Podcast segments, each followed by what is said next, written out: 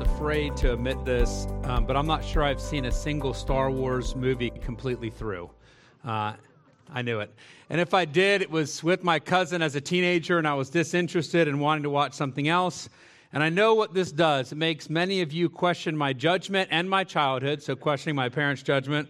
Uh, and I do plan on correcting the error of my ways and watching them all.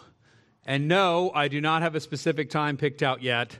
Um, so, in case you're wondering if I have it planned for this weekend, no, I do not.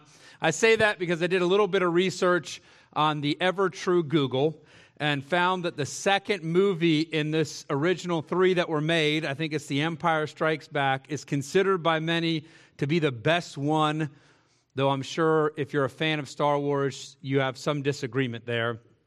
And there's only one reason I'm saying that uh, is this. We're in part three of the all spiritually functional, and I want you to know you might have missed the best one. So just a heads up there, and I want to lower expectations for this weekend because we are on part three, the third installment uh, from the 10 verses. Thus, when it goes up on the screen, you see Titus 2 11 through 15. You think, what happened there? It's because I've taken too long to work through 10 verses. So I promise to finish uh, the 10 this week.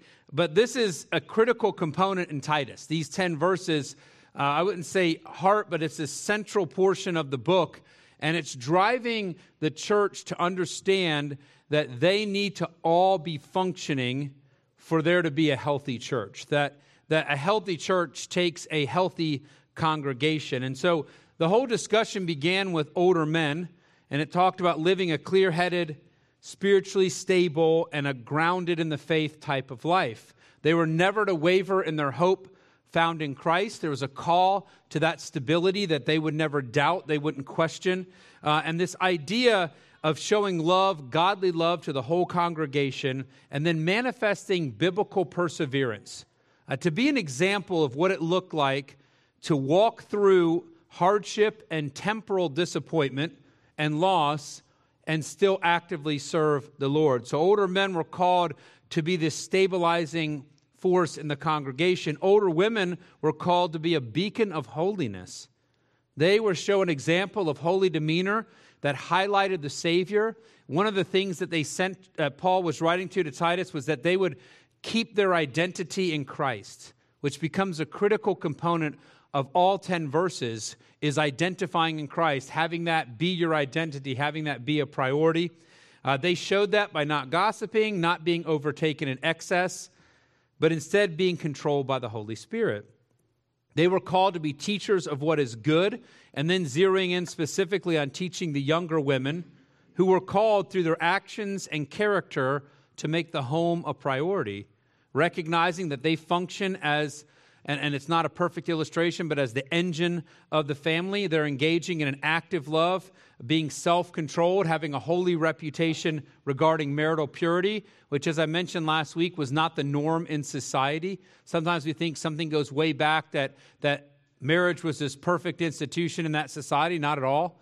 Uh, corruptness was, was accepted, was assumed, and so having a pure relationship was something that would have emphasized Christ. They were making the spiritual growth of their home first and examining outside opportunities in light of that role. Uh, they responded biblically to their husbands. They allowed for his spiritual headship, the stability, the direction. And if I'm giving an illustration, nothing is perfect, but there is the steering component where the wife functions oftentimes as the engine and the husband then functions oftentimes as the steering. He's providing direction, safety, and provision so that she can be that engine, that driving force or power forward as the family. And this is what but Paul is emphasizing, and you're going to see this. He's emphasizing the home as a unit, shedding an evangelical light, and then we're going to see here in your work that you're going to have an opportunity to be the light. But as the home, becomes a bright evangelical beam of light into the darkness around it. So, with all that in mind, older men, older women, and by the way, we, we've kind of established that from literature and from what Paul says that it's uh, over 50 would be considered older men and older women. And then, so we're talking now moving to younger men, which would be anybody under 50 in the mind or culture of the day. And it says, Young men likewise exhort to be sober minded. In all things, showing yourself a pattern of good works. In doctrine, showing uncorruptness, gravity, sincerity, sound speech that cannot be condemned, that he that is of the contrary part may be ashamed, having no evil thing to say to you. So these younger men under 50 years of age are given in all honesty, one direct admonition, and that's to be sober minded. I don't know if Paul's thinking they're so uh, short focused that they can only handle one thing, but he starts with this one idea to exhort them to sober mindedness, and then he moves on to talk about Timothy's, uh, Titus's life, and he says, You need to be an example to these young men of what they need to do. And so, woven into the admonition to the young men is the example of Titus, who is a young man. Now, being sober minded transcends all components of the age brackets. Older men, older women, younger women, and then younger men are all called to be sober minded. The same Greek word is translated discreet for the younger women and temperate for the older men, and they all mean self controlled, sensible in everything. And then Paul says to Titus, This is what you need to do, and this is it by definition, what the young men need to emulate. And then he uses a word that starts it out. He says, exhort the young men. He says, I want you to urge them strongly. I want you to push them earnestly. And I want us to understand something that Paul is zeroing in as he hits this that this is no casual request for the young men, that the emphasis behind self control has been ramped up as we deal with the younger men. Sober minded, be self controlled, be show good judgment, have common sense, and this is the critical part be grounded spiritually. And so, what Paul is saying is, as he tells Titus, focus on the young men, and I want you to tell them to be sober minded. He means that they need to be self controlled emotionally, not giving into their immediate emotion, not reacting in irritation, anger, fear. There's, there's a call not to justify our response to things in the realm of our emotions, to have our emotions in control. Uh, beyond emotions, you're self controlled physically and mentally, not allowing the desire of the moment to justify actions. Don't give permission to yourself to pursue temptations, self controlled. You are not on the whim of your emotions. You're going to contain those and have a framework. You're not going to let what spurs your mind or your physical body to say, I'm going to pursue this desire and make an excuse for it. Uh, but beyond the emotional, mental, and physical, and this is the critical point, we must be self controlled spiritually. Displaying self control, and the idea is discipline in our walk with Christ. Paul, on purpose, exhorts the young men to be sober minded, to zero in, and they need to think about being self controlled spiritually, which involves pursuing God's word and the growth that comes from it.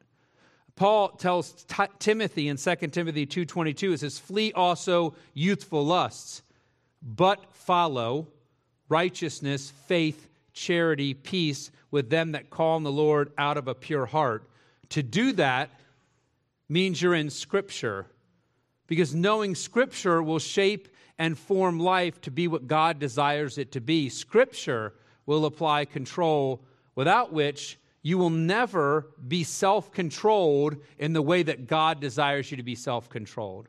And I hope we can see something as we look at this because we look at different people and say, oh, that's a very self controlled person.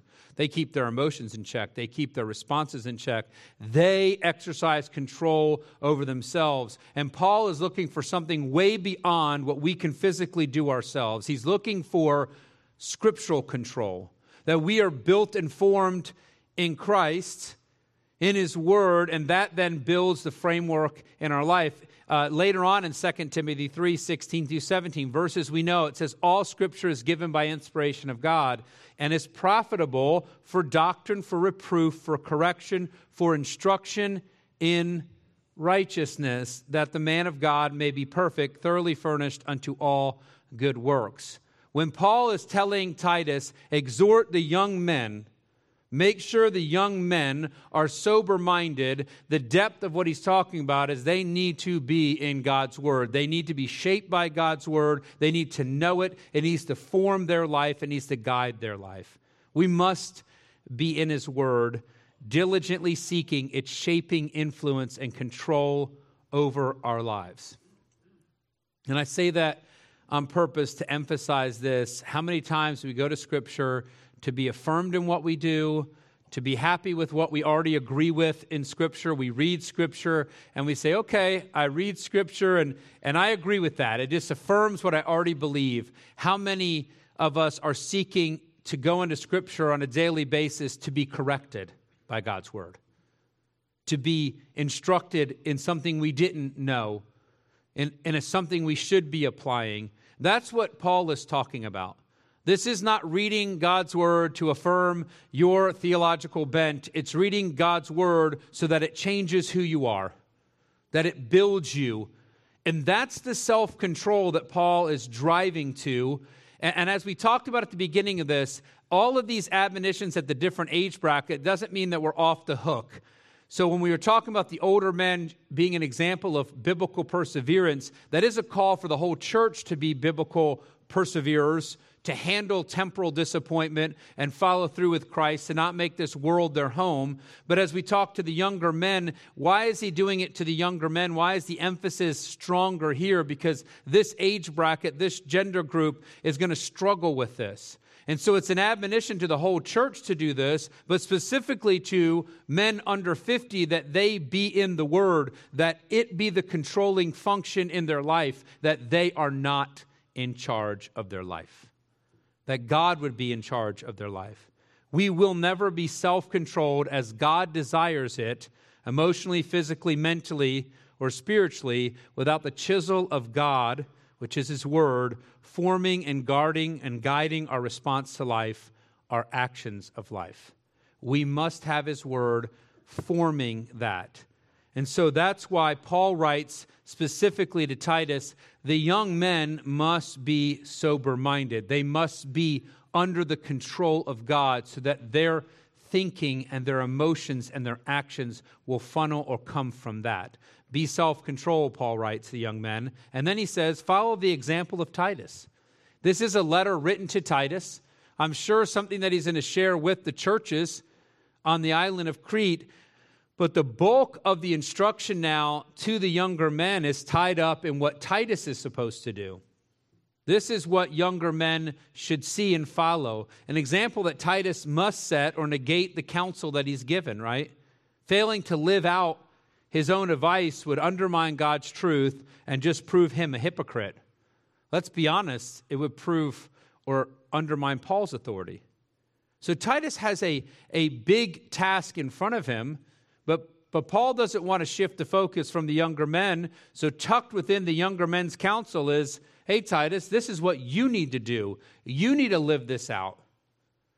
I think it's also helpful that when you look at Titus and then it ties to the younger men, recognizing that there's no station in the church that puts you above what Paul is writing for you to do. That nobody, whether they're preaching, teaching, is above quote unquote scriptural mandates. And so he needed to show some things, things that we need to follow. And he's going to begin by doing good works, doing what is genuinely and inherently good. But I emphasize this doing something active in ministry. This is not a passive call. Uh, one of the things I'll highlight at the end, and as you see the older men and the older women, and they have so many shaping influences in the church, but as you get to the younger women and the younger men, the idea is functioning, that they are engaged in doing, that the call to be broadcasting is emphasized at their age group. He and we must have also good doctrine. We needed, he needed to teach, talk, live the pure, uncorrupted truth of Scripture, which, to tie all the way back to the spiritual self controlled means you're deeply engrossed in God's Word and seeking to know what He has to say. I would challenge us all as we dive into the Word. Sometimes we dive in and we find uh, affirmation of our ideology. We find how we want to live, our, our biblical or our worldview, minus the biblical sometimes, and we attach Bible to it, which is we twist God's word to affirm what we want to do. What Paul is saying is, I want your doctrine to be good, and what he means by that is inherently tied to Scripture, biblical. So as we go to God's Word, we're not twisting what he said to fit what we want to do, or how we want to live, or what we've been taught. But instead, as we walk to his Word, if we're going to have good doctrine, then we will have what we think shaped by Scripture. How we perceive the world to be shaped by Scripture. I know in, in a group this size, we've all come from varying backgrounds, different circumstances, different experiences, different teachers through all the years that we've been studying in school or had even, I call casual or organic teaching in our lives. And that forms and shapes us. And sometimes we become so entrenched in what we've been taught and, and, and what we know, our traditions, and how we see things, that we neglect to have Scripture rewrite the story, that we neglect to let Scripture be the formative part of doctrine Paul is giving no excuses to Titus. Make sure your doctrine is good. Make sure there's no corruptness to that doctrine. And there's only one way for that to be the case when it's driven from God's word. Through it all, he says, living an overall good life. Meaning, as MacArthur notes, a serious life that is fixed on God and honors whatever honors him. That's what's meant by the words gravity and sincerity. Living a dignified life one that is prioritized on bringing God glory. The temptation often for younger men is to live for their own glory, to build their own career, to build their own life, to build their own status, to get their own fame, to, to make sure they accomplished, they make their mark on life, right? Isn't that not the vernacular we hear? This is your life, this is your time, this is your chance. I've heard from plenty of people, not in a negative way, oh, your 40s are your best time. I think the best time is wherever you're at. Right now is your best time. But oftentimes, this is when you make your mark. This is when you're smart enough and you're still young enough to.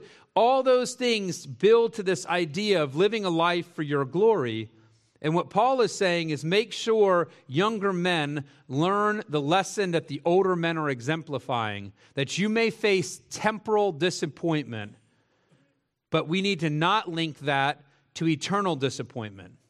That we don't need to focus on the here and now. It doesn't mean you don't make anything of your life and you should go live in a tent in Hawaii on the beach. Right? I had a friend in college, had a cousin, that's all he did. That was his goal in life. Surf, live in a tent, file for unemployment. And he was doing it very well.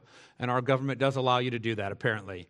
That's not what he's talking. The good life, the idea is that though you may deal with disappointment, though you may not achieve the, the CEO status in your business, you may not get the promotion you had hoped for, maybe even deserved, not even from a persecution standpoint, it just didn't fall the way it, it wanted to, that that isn't the priority of your life, that the good life says God's glory is the priority that I can handle the temporal disappointment because I serve a different kingdom. And that's the emphasis Paul drives in in that idea of gravity and sincerity. It doesn't mean we don't laugh or have a good time, but it does mean we know how to distinguish between what is important and what is trivial. We know how to understand what is eternal and what is temporal and if we're to be who God called us to be, if we're to function, then we must be able to prioritize His glory and His kingdom. And so, as we engage in this good life, we make sure that it is filled with good communication. Paul wraps up with a sound speech that cannot be condemned. How often do we ruin our testimony with what we say? How we respond often is shown in our words. You're angry. What do you typically do? You use words to express it. As you walk through life, you're not going to avoid this idea of communication. And Paul says, make sure you have sound speech that cannot be condemned, speech that is healthy, edifying, life giving, and appropriate. Speech that clearly shows you are redeemed and that glorifies and promotes the Redeemer. It doesn't mean that you're only talking about religious things, that you're only talking about the Bible, that you can't talk about football or the weather or, or a hobby or enjoyment. It just means that everything you say in any context or anything you're talking about, it is shaped by this idea of being sound, that it cannot be condemned. Why is this example so critical? Paul says, so that he that is of the contrary part may be ashamed, having no evil thing to say to you. I want you to realize it's not to be a zinger. The point is evangelical or evangelism. The example of Titus, the prescribed character specifically for young men, would encompass the all of life, and those attacking and undermining the faith, those undermining Christ, will be put to shame by their false accusations. We are to remove any potential for fair accusations. You're going to be falsely accused. That's a given. This world has shown that. We've seen that even in our own country where Christians are falsely accused. They're attacked for various things, but it is a false accusation. Paul says, remove any chance for fair accusation. Have a testimony that will ultimately be a light in certain people's minds and hearts. I put as our, our question here are the young men and, and in all the church really self controlled in their emotions, their physical lives and thinking, in their spiritual walk?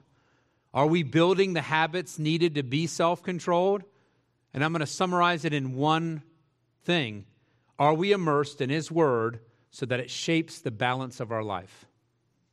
Self control is not about you getting a grip on your life, it's about God having a grip on your life that you're so connected to God's word that when you hit a situation, hit a circumstance, it's not that you have to say, well, let me pause, let me think about that God's word pops to mind, that it forms and shapes your response. You want to have and be self-controlled as God desires it, be immersed in his word so that it is the shaping force of your life. It provides the balance needed.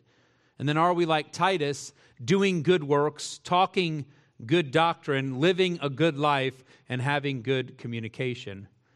See, young men must recognize the active responsibility laid upon their shoulders.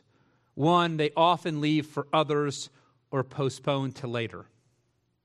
See, as you reach the older side of life, life's bumps and bruises and the work you've done often are your reason for checking out. I've done what I need to do, is oftentimes what's heard.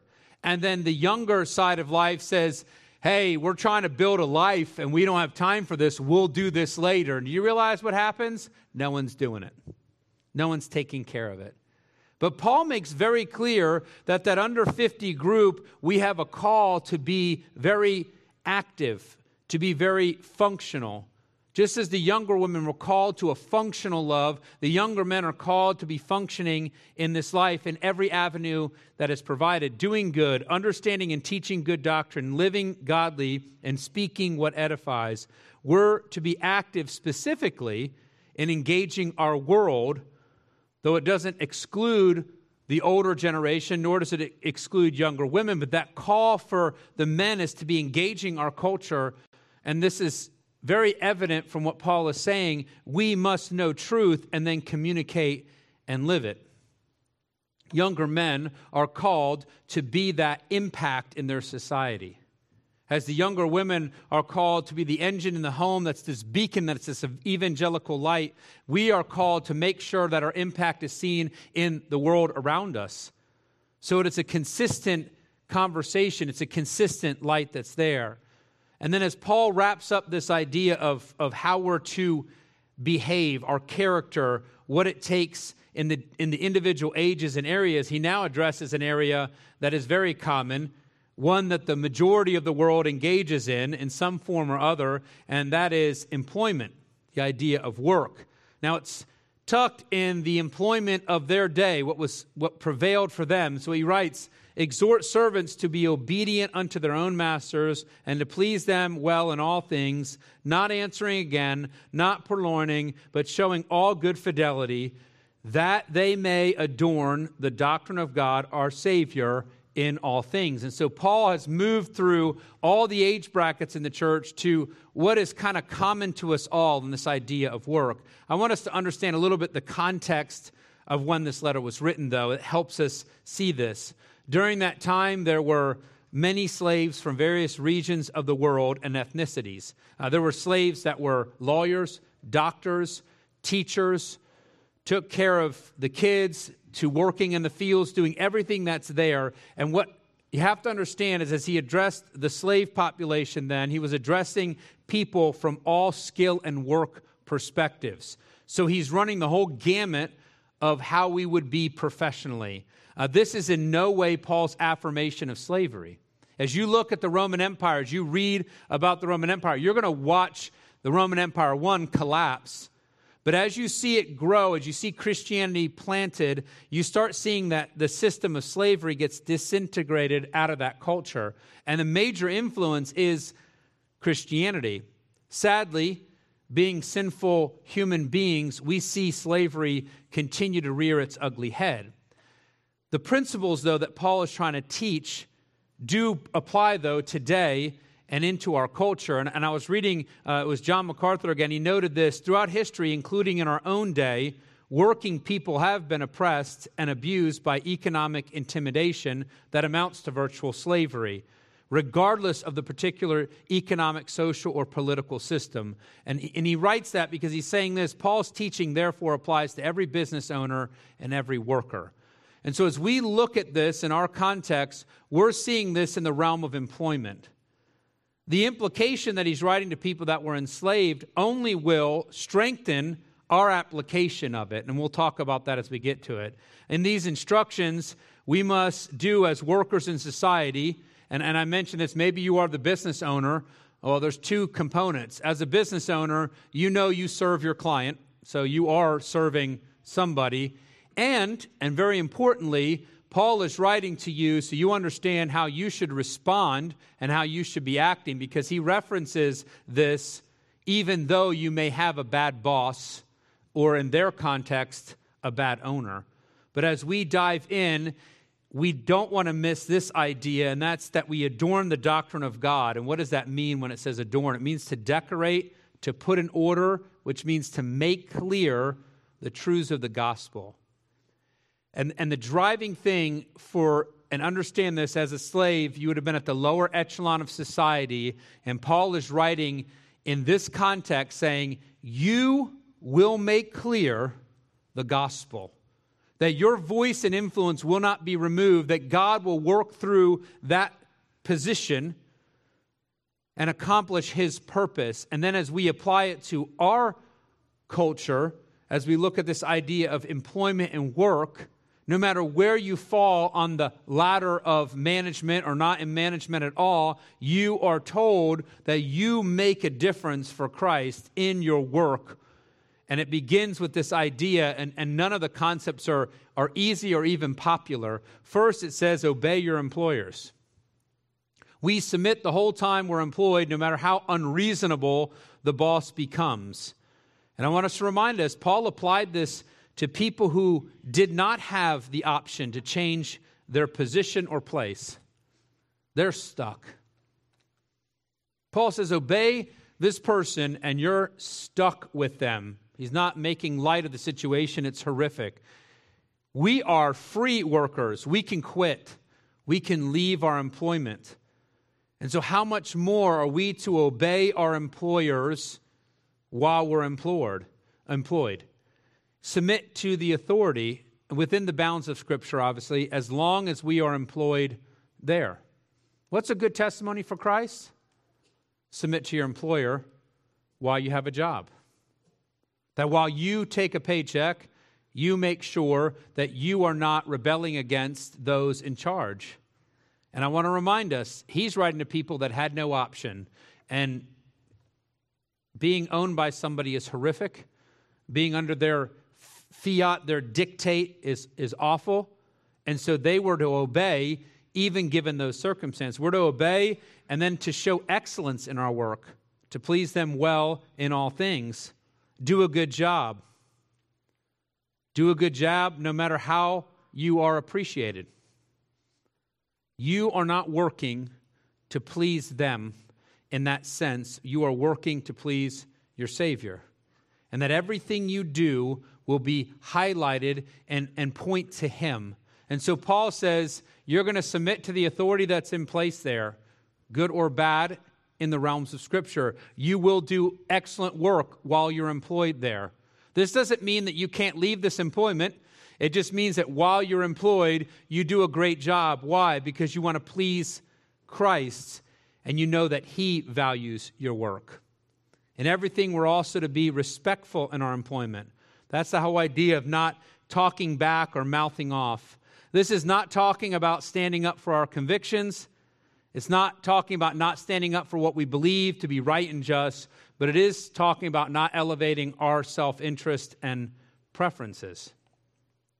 We do our work in a respectful way, and then we maintain honesty at work. That idea of not stealing, and they say not purloining. It means that you don't think about what you can get away with. And oftentimes people are like, well, we don't have to work that hard. They don't notice. They don't care. Uh, we can take this. We can grab that. We can, we can borrow this extra benefit. Paul says, don't do that as an employee. Be honest. Don't think about the extras we deserve. Instead, make sure nothing is taking, that we remain above reproach, and in all things to be loyal at work, showing all good fidelity. All this is in the context of your employment. What if you can't continue that? And I've, I've seen uh, some individuals in our church that have shown a, a beautiful biblical illustration of what you do. I know of one person who walked through a very difficult work circumstance. They were diligent at work up until the point where they left that work. Because guess what? You can quit the job and take another one. But be a testimony to the end of working and serving his kingdom. What is the outcome? We bring credit to gospel truth. We live out the real change that has taken place in our lives. Our character and life are dedicated to pointing to the Savior. I'm saying this because I know we think, well, I'm going to I'll be a good example because then my horrible boss will get saved. There's no promise of that, no guarantee of that. But you will have lived and done what God has called you to do. Why? And again, I quote a commentator here wrote this Our supreme message to the unsaved about God is that He is our Savior and desires to be their Savior as well because He is not wishing for any to perish, but for all to come to repentance. We are to let them know by what we say by what we do, and by the way we work at our job that God is a rewarder of those who seek Him. Paul ends this admonition for character, this idea of how we're going to live and how we're going to highlight the gospel. Because don't lose sight of this. Titus is about being a light in your community, about how the church is an evangelical beacon to the world of what it means to follow Christ. And then I put this question, but is that our driving motive at work? When we go to work, do we have in mind that I will serve and I will perform and I will do this job because I am going to bring credit to gospel truth, that I'm different than everyone else, that I will function differently? A healthy church is filled with spiritually functioning believers at all ages and stages of life, and I put it all stations in life. Paul covered that by showing that even at the lowest echelon in their society, that they would function and be a beacon for Christ. Paul ends his charge addressing these young men, calling them to be doing good. That means godly ministry type work, speaking and understanding biblical doctrine, living and speaking in a way that glorifies the Savior. The imprint of God's word must be clear in their lives. And as we know, for that to be the case, it has to be a daily part of life. Young men are called to a functional role, called to be in the middle of things and responding and acting as one who is spiritually controlled. And I'm going to say it again, and you're going to say, Kenny, you've said this a thousand times. If you walk away with nothing, walk away with this. They have to be in the Word, so their actions and reactions are from the Word.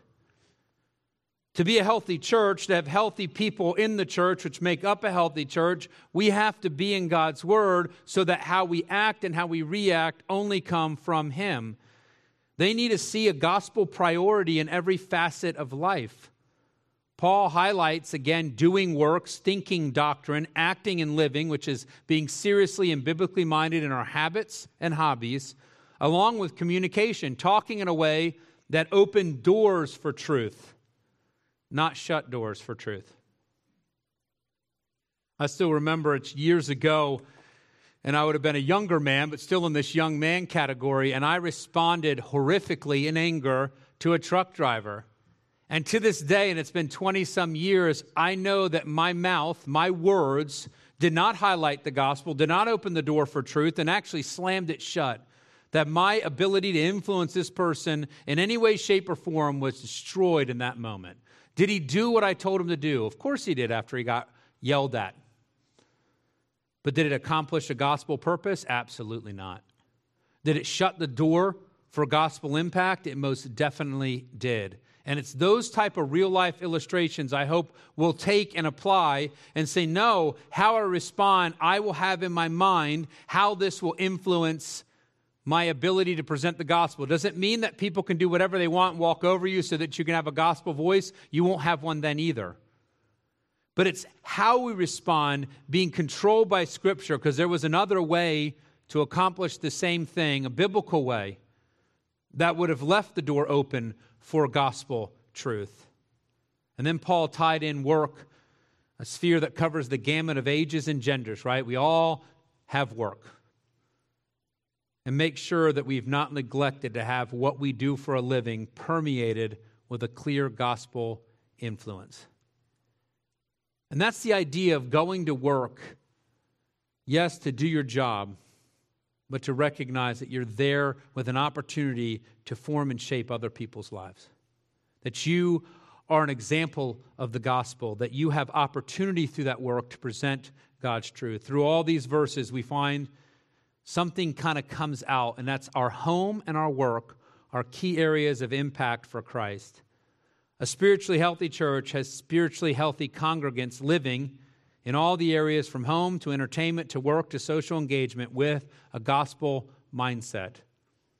But going all the way back, diving in even to last week's sermon, your home is a beacon.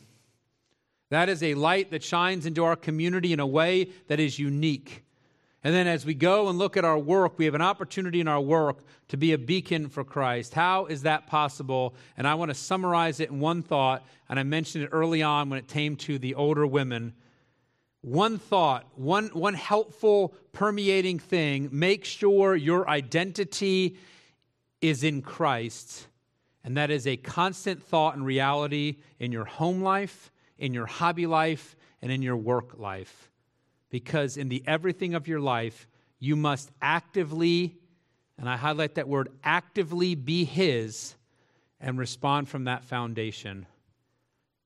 Who is your identity? Because that's what Paul is driving the church to be.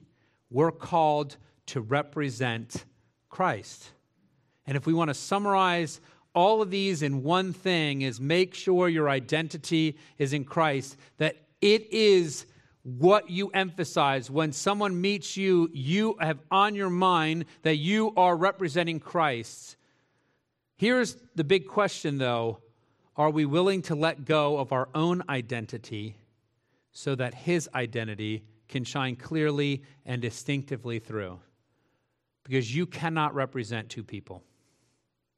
You cannot walk into this world and be you and also represent Christ. And that's what we've been caught up in this dynamic. Because we have a world that says, be you, be you, be you. And this is taking nothing away from the uniqueness of who you are and your personality as God has created you, but you are supposed to be representing Christ. And He will use who you are to represent Him to the best ability that you could have.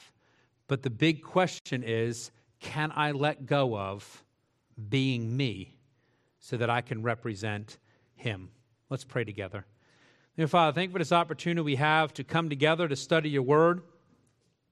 We know that these verses are uh, sometimes difficult, uh, that, that they address who we are and, and address sometimes maybe things we've been taught that, that we've believed in, that we support, that we go after, and, and Scripture maybe steps on the toes of that, that, that confronts that thinking. And it's hard to change what we in our mind think we know. But I pray that as we look to be a light for you, that we prioritize your truth. We prioritize the gospel. We prioritize making Christ known, that we can let go of things maybe that we've locked into and instead follow your word. That we can make your word the shaping influence in our life, that when we come in conflict with maybe what we think, because it's always easy to believe what we already believe, but difficult when it confronts what we've made important. But Lord, as, as you confront that in our lives, help us to submit to your word, to change according to what you have said, so that we can shine a light for you, that we can accomplish being your ambassadors here, that we can keep prioritized as we do great work, as we, as we function in the different careers and skill sets that we have, and do a great job and enjoy that as we enjoy our hobbies and life and, and different habits, but, but ultimately, everything for your glory and emphasizing your priority, which is reaching the lost. Help us to be your ambassadors in a clear way. Help, help us to identify in you and be the healthy church that you've asked us to be, that you've exhorted us to be, so that we can accomplish your kingdom purposes. In your precious and holy name, amen.